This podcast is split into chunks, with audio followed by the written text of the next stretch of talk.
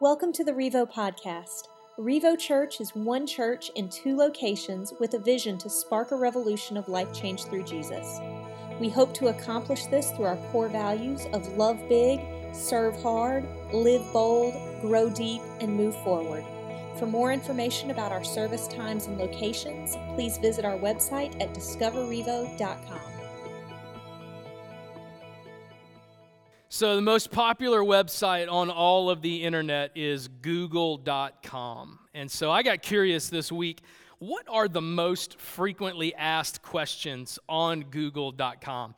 And so, I found three questions that out of all millions of people use Google all over the world every day, three most commonly asked questions. Two of them did not surprise me at all, made perfect sense, uh, but one of them was really really enlightening. Maybe it's pressing in your life. It wasn't so much in mine. Here, here's the top three questions. Number one most asked question on Google is this What is the meaning of life? All right, people searching, asking Google, What am I here for? What is life? What does this mean? What's my purpose? Uh, so that doesn't that doesn't surprise me at all. Second question was this: What is love? If you want to know what love is, ask Google. They will tell you a lot of a lot of different things. The third one, though, really, really intrigued me. I don't know if you guys are asking this on a regular basis, but I'm not. I've never have. Um, here, here, here it was. Why is the sky blue? That is the third most frequently asked question on Google. So that tells me one thing. Either there's something about that, that that people are excited about that I don't know about, or you have a lot of free time on your hands that you're spending on Google asking questions. Here's another interesting question. This question was a- asked 22 million times in 2016 on Google. It was this Is Santa Claus real? Who asked that? I mean, come on, man. How else do those presents get downstairs? Of course, he's real. But 22 million people needed to ask Google that question. We are also in a, a culture, in a world where we are do it yourselfers. We like to do it ourselves. We like to fix it ourselves. We like to make it ourselves. Like we are all do it do it yourselfers. A lot of people are. And so there's this, this question that pops up on Google a lot that starts with how to. And so I got curious what are the questions, what, what are the things that people are asking Google how to actually accomplish? So here's the top 10. Top 10, number 10, how to lose belly fat. Some top 10 questions asking Google. Number nine, how to make French toast. Pretty awesome. Number eight, how to write a cover letter. Uh, number seven, how to make pancakes. So, number seven is how to make pancakes. Number nine is how to make French toast, which explains why number 10 is how do you lose belly fat. number six, how to make money. That's interesting. Number five, how to draw. Number four, how to lose weight. Number three, how to get pregnant. Be careful Googling that one. You, some stuff may, all right. Number two, how to kiss. Let's ask Google, how do you kiss somebody? Number, number one, the most frequently asked question on Google on how to, how to tie a necktie. So, you dudes, it's been too long since you've last worn a tie, and you've got to Google it to figure out how to tie this thing or do a new, a new kind of knot or whatever it is. The best question, though, that I ran across, I think my grandma contributed some to this, but the, the best question that I ran across was this two million times last year, someone typed this into Google. How do I Google something? That I love that right there. how do you Google something? I don't know. Let's ask Google, and they will they will tell us what this Google thing is. In, in 1 Corinthians, uh, Paul writes this letter to the city of Corinth. It's in the country of Greece, still there today. And uh, throughout the book, Paul starts out different sections, different chapters with this phrase Now, regarding your question about, and then fill in the blank. So here's what happened. Um, the people in Corinth, they didn't have Google, they didn't have the internet, they couldn't text message Paul. So if they had a question or a comment or a concern, they had to write a letter to him. And they would write him this letter and they would ask him all kind of questions. What about this? What about that? How are we supposed to do this? What does this look like? Can you tell us like the answer to this theological? But but all of the questions were actually not theological questions. Some were really practical. Uh, just really basic, like every day. I, I, Paul, I've got some questions. Not, not like what is the meaning of life or where do you find love, but even more daily things than that. Questions that, that I would get, and this is the reason why I want to share it with you this morning. I get this same question at least once a month people inside the church and outside the church. Here's, here's what Paul's going to say in, in chapter 16, verse 1. Here's, here's what he says Now, regarding your question about the money being collected for God's people in Jerusalem.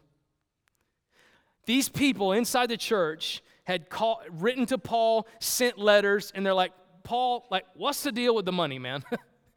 Churches talk about money, pastors talk about money. Like, I saw a TV evangelist the other day talking about money. Like, Paul, tell us the deal about money. Like, can we clear this up? Because some people are saying give, some people say don't, some people say give this much, other people say give more than that, some say give outside the church, some people say give to the church. Paul, like, what's the deal with money? I get that question all the time as a pastor. What's the deal with money? And there's two different sides that people ask it. There's, there's kind of the, the like the honest, innocent side. Uh, we have people that give their life to Jesus here, and, and I've had people come up to me and say, Nathan, during the service, like when that basket passes, what is that? Uh, some people are dropping envelopes in there. Is it for trash? Like, you, is that what you do? Do you put your pen in there? Um, is it kind of like, you know, when you go to the gas station there's that little tray of pennies? If you need a penny, take a penny. But if you have a penny, leave a penny. Can I break change out of it? Like, what, what is the deal with this? And so it's really cool to be able to talk to someone that's just given their life to Jesus or hasn't really, doesn't know the whole church deal thing. It's really cool to be able to say, hey, this is a way that we worship. This is a way that we honor God with our generosity and with our finances. But on the other side, you'll have people that unfortunately have a very negative connotation and idea about generosity and about money inside of a church. And that's because chances are they came from a church that maybe did a really poor job of communicating that. Maybe they saw a, a, TV preacher and, and they said, Oh, if you'll mail me $5, I'll send you a prayer hanky and you can put it under your pillow and your life is going to be great. Mail in your money now. And Maybe that was the guy that you remember. Or maybe your last church, it just felt like they were guilting you or manipulating you or trying to make you get emotional and, and give money even though you didn't want to or didn't know how. And so Paul's got on both sides, we have these different people asking Paul, what's the deal with the money, man? Like, let's, let's talk about why do churches talk about it? Why do pastors talk about it? Why does it feel like God just wants my money? Why are you asking me for money? What, what exactly are we supposed to do? So Paul starts out this text and says, hey, let me, let me, let me address your question about the money. You know, let me address what happens when you, when you give. And Paul's going to address it not from the standpoint of guilt, not from the standpoint of like trying to manipulate you emotionally or to tell you a sad sob story so that you'll open up your wallet and give. He says, Man, let, let me just shoot you straight about what this is all about. And Paul begins to talk about in this text this idea of generosity. And so in, in verse 16, let me reread that first verse. He says, Now, regarding your question about the money being collected for God's people in Jerusalem, you should follow the same procedure I gave to the church in Galatia. It's cool because Paul says this is not like an exclusive thing. Like generosity is something that all churches do. If you're here and you're a follower of Jesus today, you're a Christian, like this is it. He said the church in Galatia does it, the church in Corinth does it. Every single letter that Paul wrote to a church that we have in Scripture has some mention of generosity in it, giving instruction on what that looks like. And here's the pushback that I get, okay? So Paul's instructing the church to give. And here's what people will say, and I'll tell you like right now, I get it 100%. People say, wait a minute, shouldn't giving be my decision from the heart? Like, what is Paul doing forcing people to give. Why is Paul saying you have to give? Christians should give, you should be generous. Like, isn't it, doesn't that take the, the heart out of it? If I have to do it, if God says I have to give, or Paul, this pastor, or this church, if they say I have to give, like, it doesn't that take all of the heart out of it? Why should you do that? Don't mess with the heart behind giving. Scripture says that. And I get that 100%. Let me tell you what Paul's doing here. I give you an illustration for what Elizabeth and I do with our kids. Every night, I force my kids to brush their teeth every single night. They don't want to do it.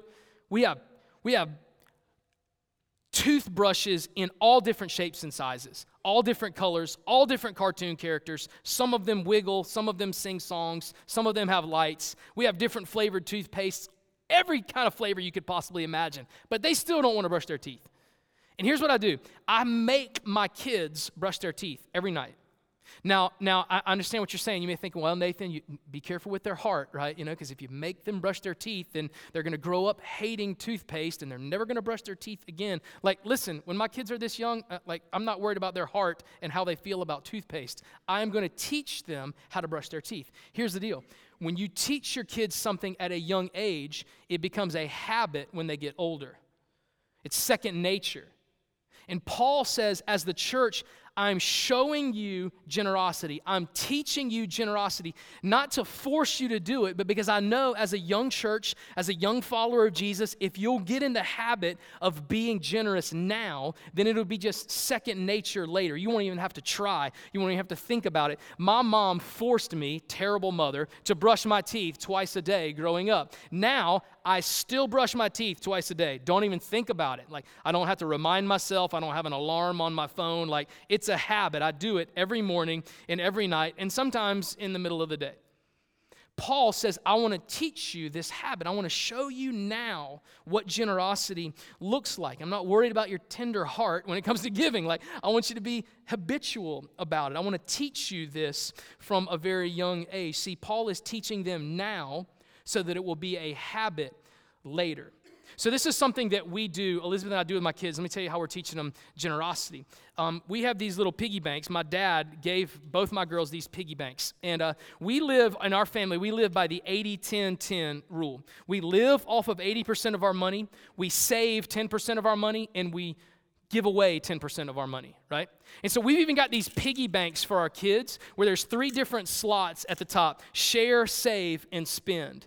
And we give our kids money, not because they have earned it or they ever make their bed up, but we give them to them because we're trying to teach them how to manage money. We want to teach our daughters, even at the young age of four, Lydia's four, we want to teach our kids what it means to be generous. Every time they get money, we teach them 80, 10, 10. Lydia, she just dumps all of it in whichever one she likes. But Leah, at, at, at second, third grade, she puts it in there and knows how to like say, this is how much we spend, this is how much we save and, and this is how much we live off of.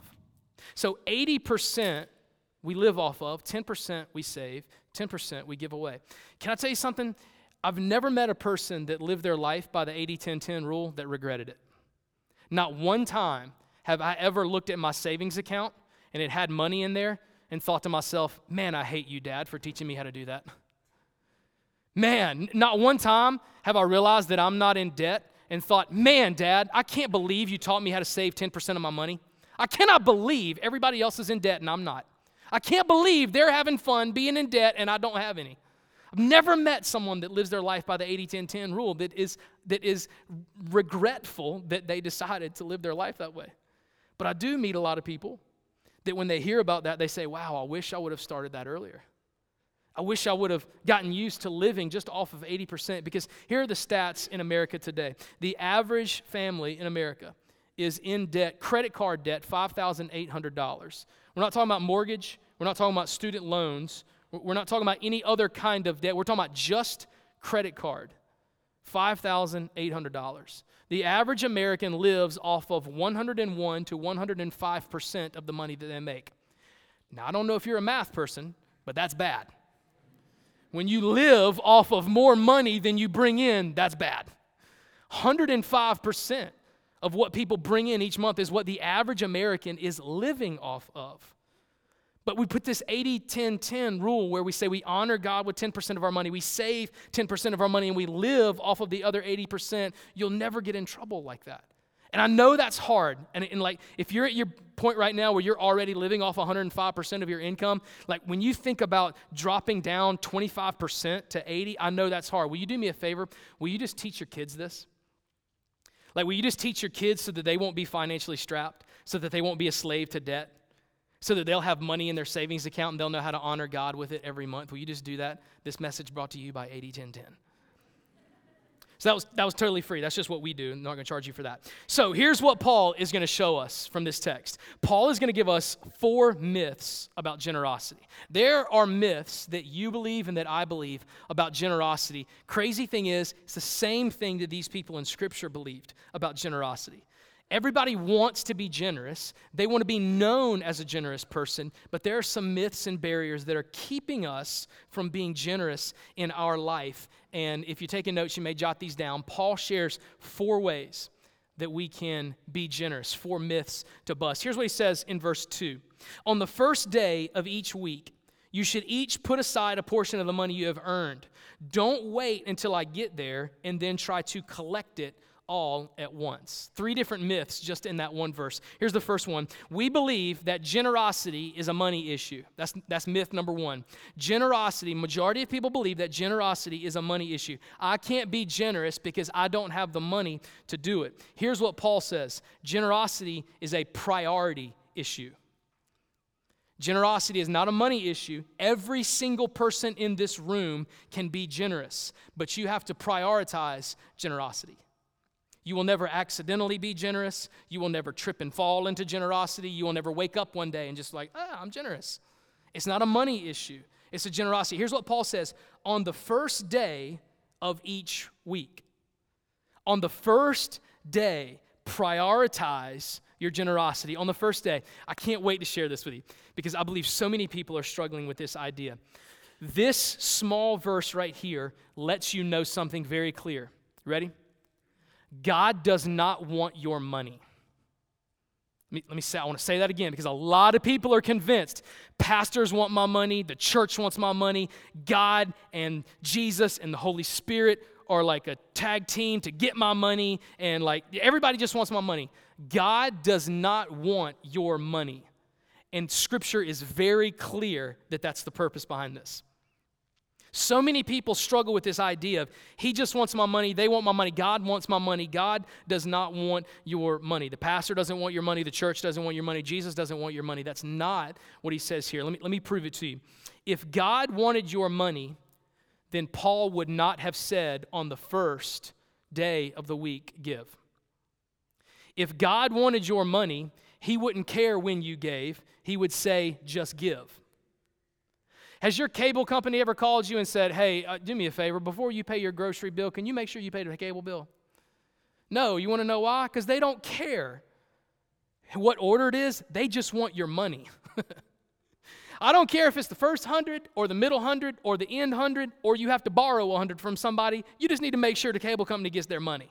I'm going to send you an envelope so you can mail it in. That's all they care about. They just want your money. If God just wanted your money, Paul would have said, I don't care how you do it, you just better make sure you hook God up. It doesn't matter if it's first, middle, last, in between, borrow, credit card, debt, check, cash, coins. You just better make sure you give God the money. You want to know what God wants? God doesn't want your money, He wants your trust. Because when you give first, you have to learn how to trust God with the rest.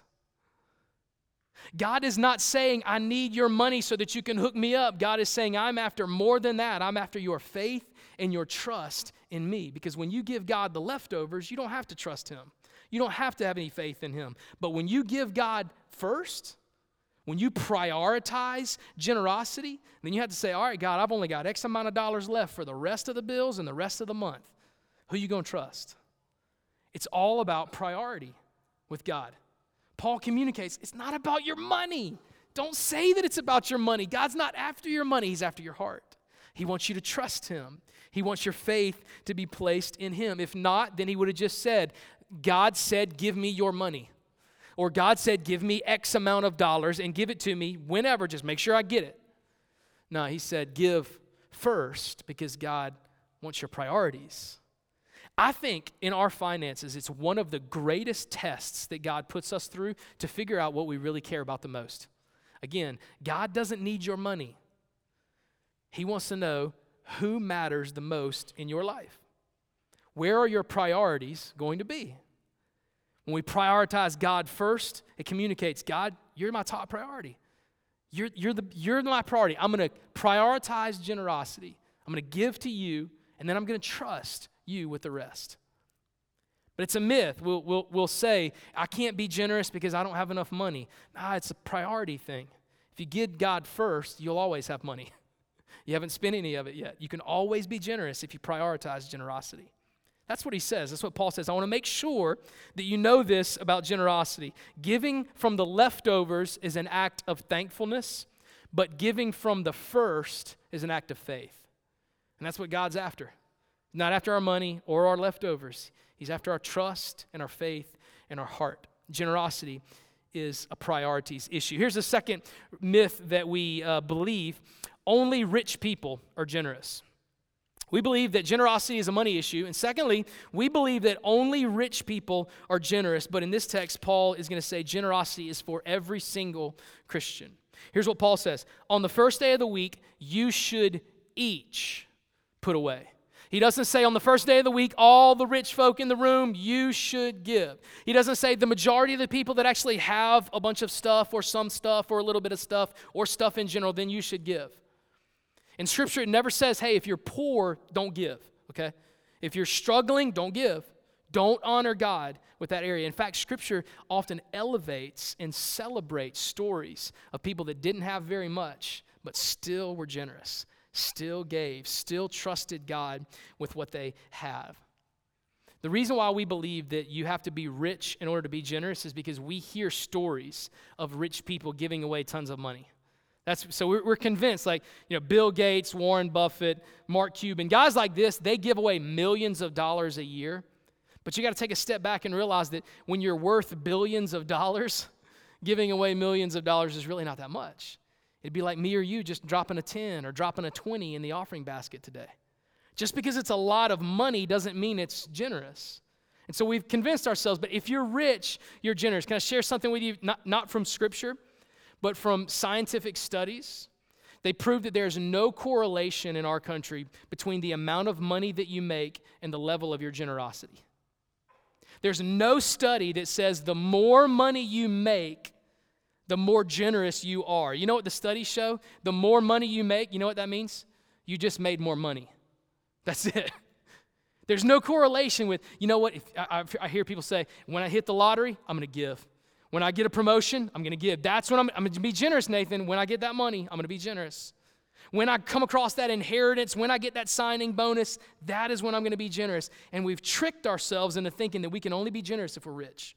And so we're waiting to be rich so that one day maybe we can promise to be generous. Look, if you're not generous now, you won't be generous if you make more money. Because it's not a money issue, it's a priority issue. It's not something that just happens when we're rich. It's a decision that we make. Every Christian, Paul says, is called to be generous, regardless of our income. If you have a little or you have a lot, you still put your faith in God.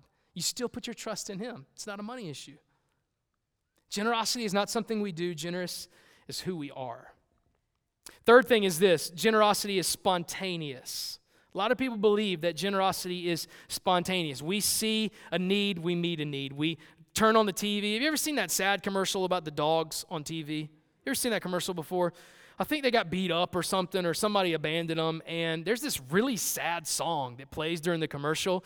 And I think that the, they may be Photoshop, but the dogs are crying, and and uh, it's weird and they're wet. I don't know how that happened, but they're wet and they're crying, and there's a sad song playing in the background. And there's this little voice that says, If you don't give, these dogs won't get their shots and they won't get their food. And you're like, Oh my goodness, I have to give. Where will the dogs get their shots? And we call and we donate in the sad song, and we're crying and we're writing checks and calling 1 800 numbers. That's giving out of emotions. Other times we will see a need like Hurricane Harvey hits or Hurricane Irma hits, and there's there's a big need, and we we give, like we step up. Red Cross, we got to give. That's that's random acts of giving. That's totally, I, I love that. That's great. But don't confuse random acts of giving with generosity. Because random acts of giving are spontaneous. Generosity is planned. You have to plan it. You will never get to the end of your month and be like, hey, a ton of money left over. I think I'll be generous with it. You'll never get to the end of your week and say, I've got this huge amount of time that I can give. I don't know where these hours came from. Let's give it. Because generosity is not spontaneous, generosity is planned and intentional. Here's, here's the deal with generosity spontaneous giving is almost always built on emotion, guilt, or manipulation, but generosity is a choice. Generosity is a choice that we have to make. I'm going to share again a story that, of what Elizabeth and I do. And this is, I know this is old school. Some of you may have never even heard this before. But when Elizabeth and I give, we write a check. If you are under 21, you don't even know what that means. So go home and ask your mom, what does it mean to write a check? What is a check? But here's, we're old school, man. I get paid once a month. I get paid on the last day of the month. And so the next day, which is the first day of the new month, I write two checks right? So I take my tithe and I cut it in half and I write a check. I give my offering on the first Sunday of the month and the third Sunday of the month. Elizabeth gets paid twice a month. So she writes her tithe check. She gives her check on the second Sunday of the month and the fourth Sunday of the month. We want to give every Sunday. Like it's just an act of worship for us. I know you can put it on the machine back there. I know you can automate it on your phone. I'm, I'm just old school, man. I love to put the check in the offering basket. I love to, to, for that to be an act of worship, and that's what we do. But the reason why we do that is because it's planned. We plan it out because here's what's going to happen. If I don't write that check, if Elizabeth doesn't write her check, we're going to show up on Sunday morning and Pastor Steven's going to come up on stage and say, Hey, we're going to give to meet needs in the city. And you know what I'm realizing? I didn't bring my checkbook with me. I don't have any cash with me. I've been wrestling with my kids all morning or preparing the message or whatever. Like, we're not thinking about it. And so, even the people with the best intentions of generosity, if you don't plan it, you'll forget. Life happens, it's fast, it's crazy and, and it's not spontaneous for us. We can't just, oh, okay, yeah, I'll pull out my checkbook and write it now. You have to plan it. Here's what, here's what Paul says He says, Don't wait until I get there and then try to collect it all at once. He says, Don't be spontaneous about it. Don't just walk up one day and be like, oh man, shoot, I should have given. I don't have my checkbook. I don't have any cash. I, I, I can't even remember the last time I was generous. Plan it. Take it up now. Every week, he encourages the people give as an act of worship. Like, don't just keep a running tally of it and hopefully one day you'll be able to make it if there's enough left over. It's planned. Generosity is not spontaneous, it's planned. We want to give every week. We write out a check, fold it up, and put it in an envelope, and every Sunday morning we grab the check to bring it to church with us. It's just the way that works for us. Because even the people that are the most well intended, they want to be generous. If you don't plan it out, it'll fall between the cracks. If you don't plan it and schedule it, then it'll never happen. So Paul encourages them do it every time you gather.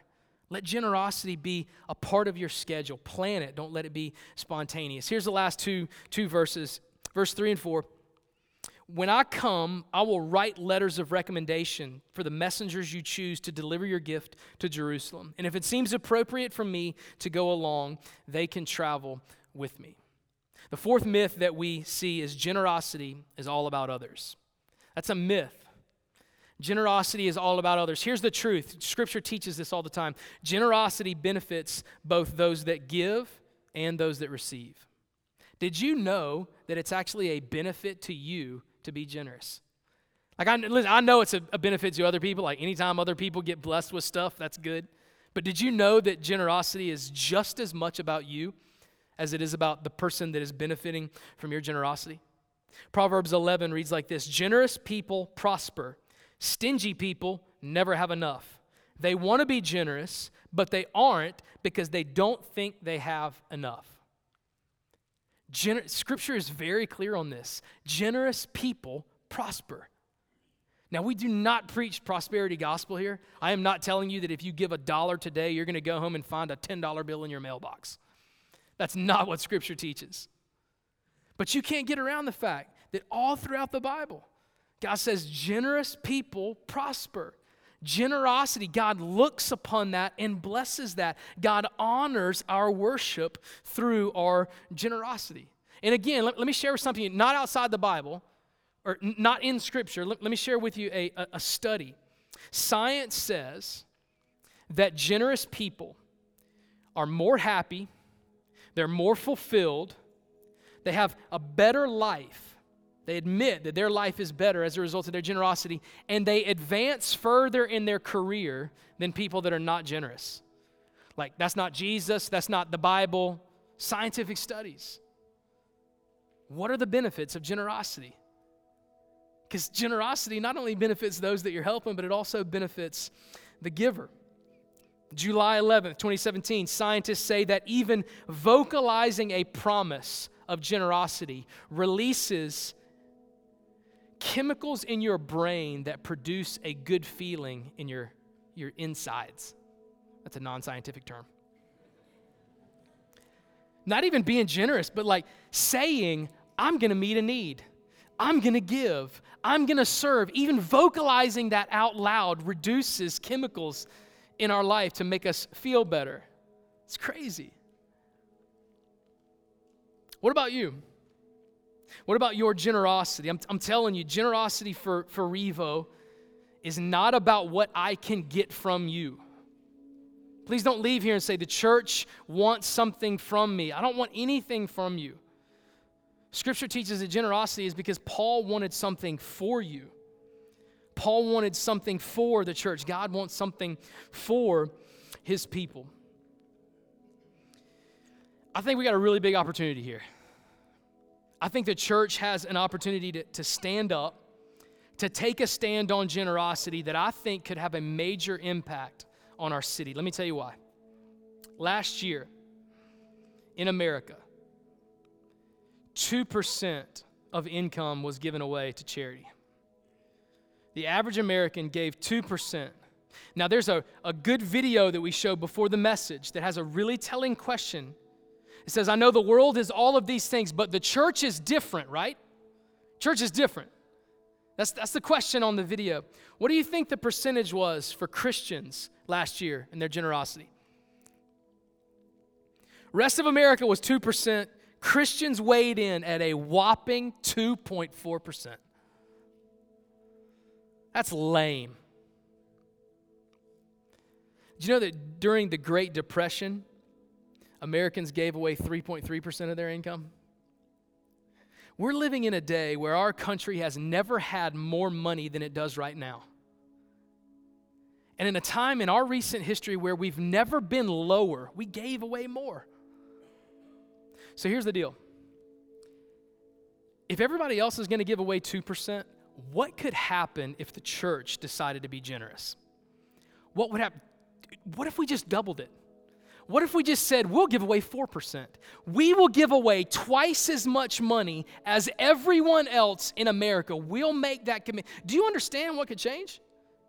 Like, do you understand what we could be known for? We could be known for generosity. We could be known for living a life open handed if we just did 4%. If we just made a commitment to honor God with that. What, what if that was what the church was known for? What if that was what followers of Jesus was? Oh, yeah, that's the people that they give away twice as much as everybody else. They are two, three, four, five times as much generous eh, or more generous than anybody else in our country. I like those people. Like, they really care. They've really got a vested interest in what they believe in. I think this is a huge countercultural opportunity that we have right now we could separate ourselves from everyone else in a really positive way if we just made a commitment to generosity. This is, this is how much I believe in it. Maybe you never heard a pastor say this before. I believe in the principles so much that if you're here today and you're a Christian, all right, if you're a non Christian, if you don't believe in Jesus, then Paul's not speaking to you here. I'm not speaking to you either. If you're here today and you're a Christian, and you don't trust me, or you don't trust Revo, or you don't trust our advisory team, or you don't trust our senior leadership team enough to give, then I want you to go to another church so that you can give there. That's how much it means to me.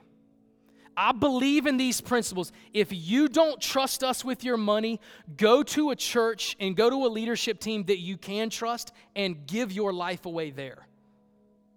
Invest your life there, invest your finances, be generous there. I don't want something from you, I want something for you. And if you can't do that here, then go to a different church. Go somewhere else. Go somewhere where you can be generous. Give to something so that the name of Jesus can be proclaimed. Even if it's not here, I'll help you find another church. If you can go and give your life there. If for some reason you can't do it here, that's how much we believe in generosity. That even if it's not here, we want you to go do it. Even if it's with someone else, go give your life away there. Not only so that your life can be changed, but so that we can continue to see life change here in the city. I believe that God will take your generosity and not only change other people's lives, but He will do something in your life as well. That's our prayer for you. That's our hope that we could be known not by doing something, but by being someone. Not just by our generosity, but by people saying, those followers of Jesus, they're just generous. That's just who they are. They want to see life change that bad, they're willing to give. Let's find a place where you can do that. Honor God. Love for it to be here. But if not, just give it somewhere. Do something to change the world.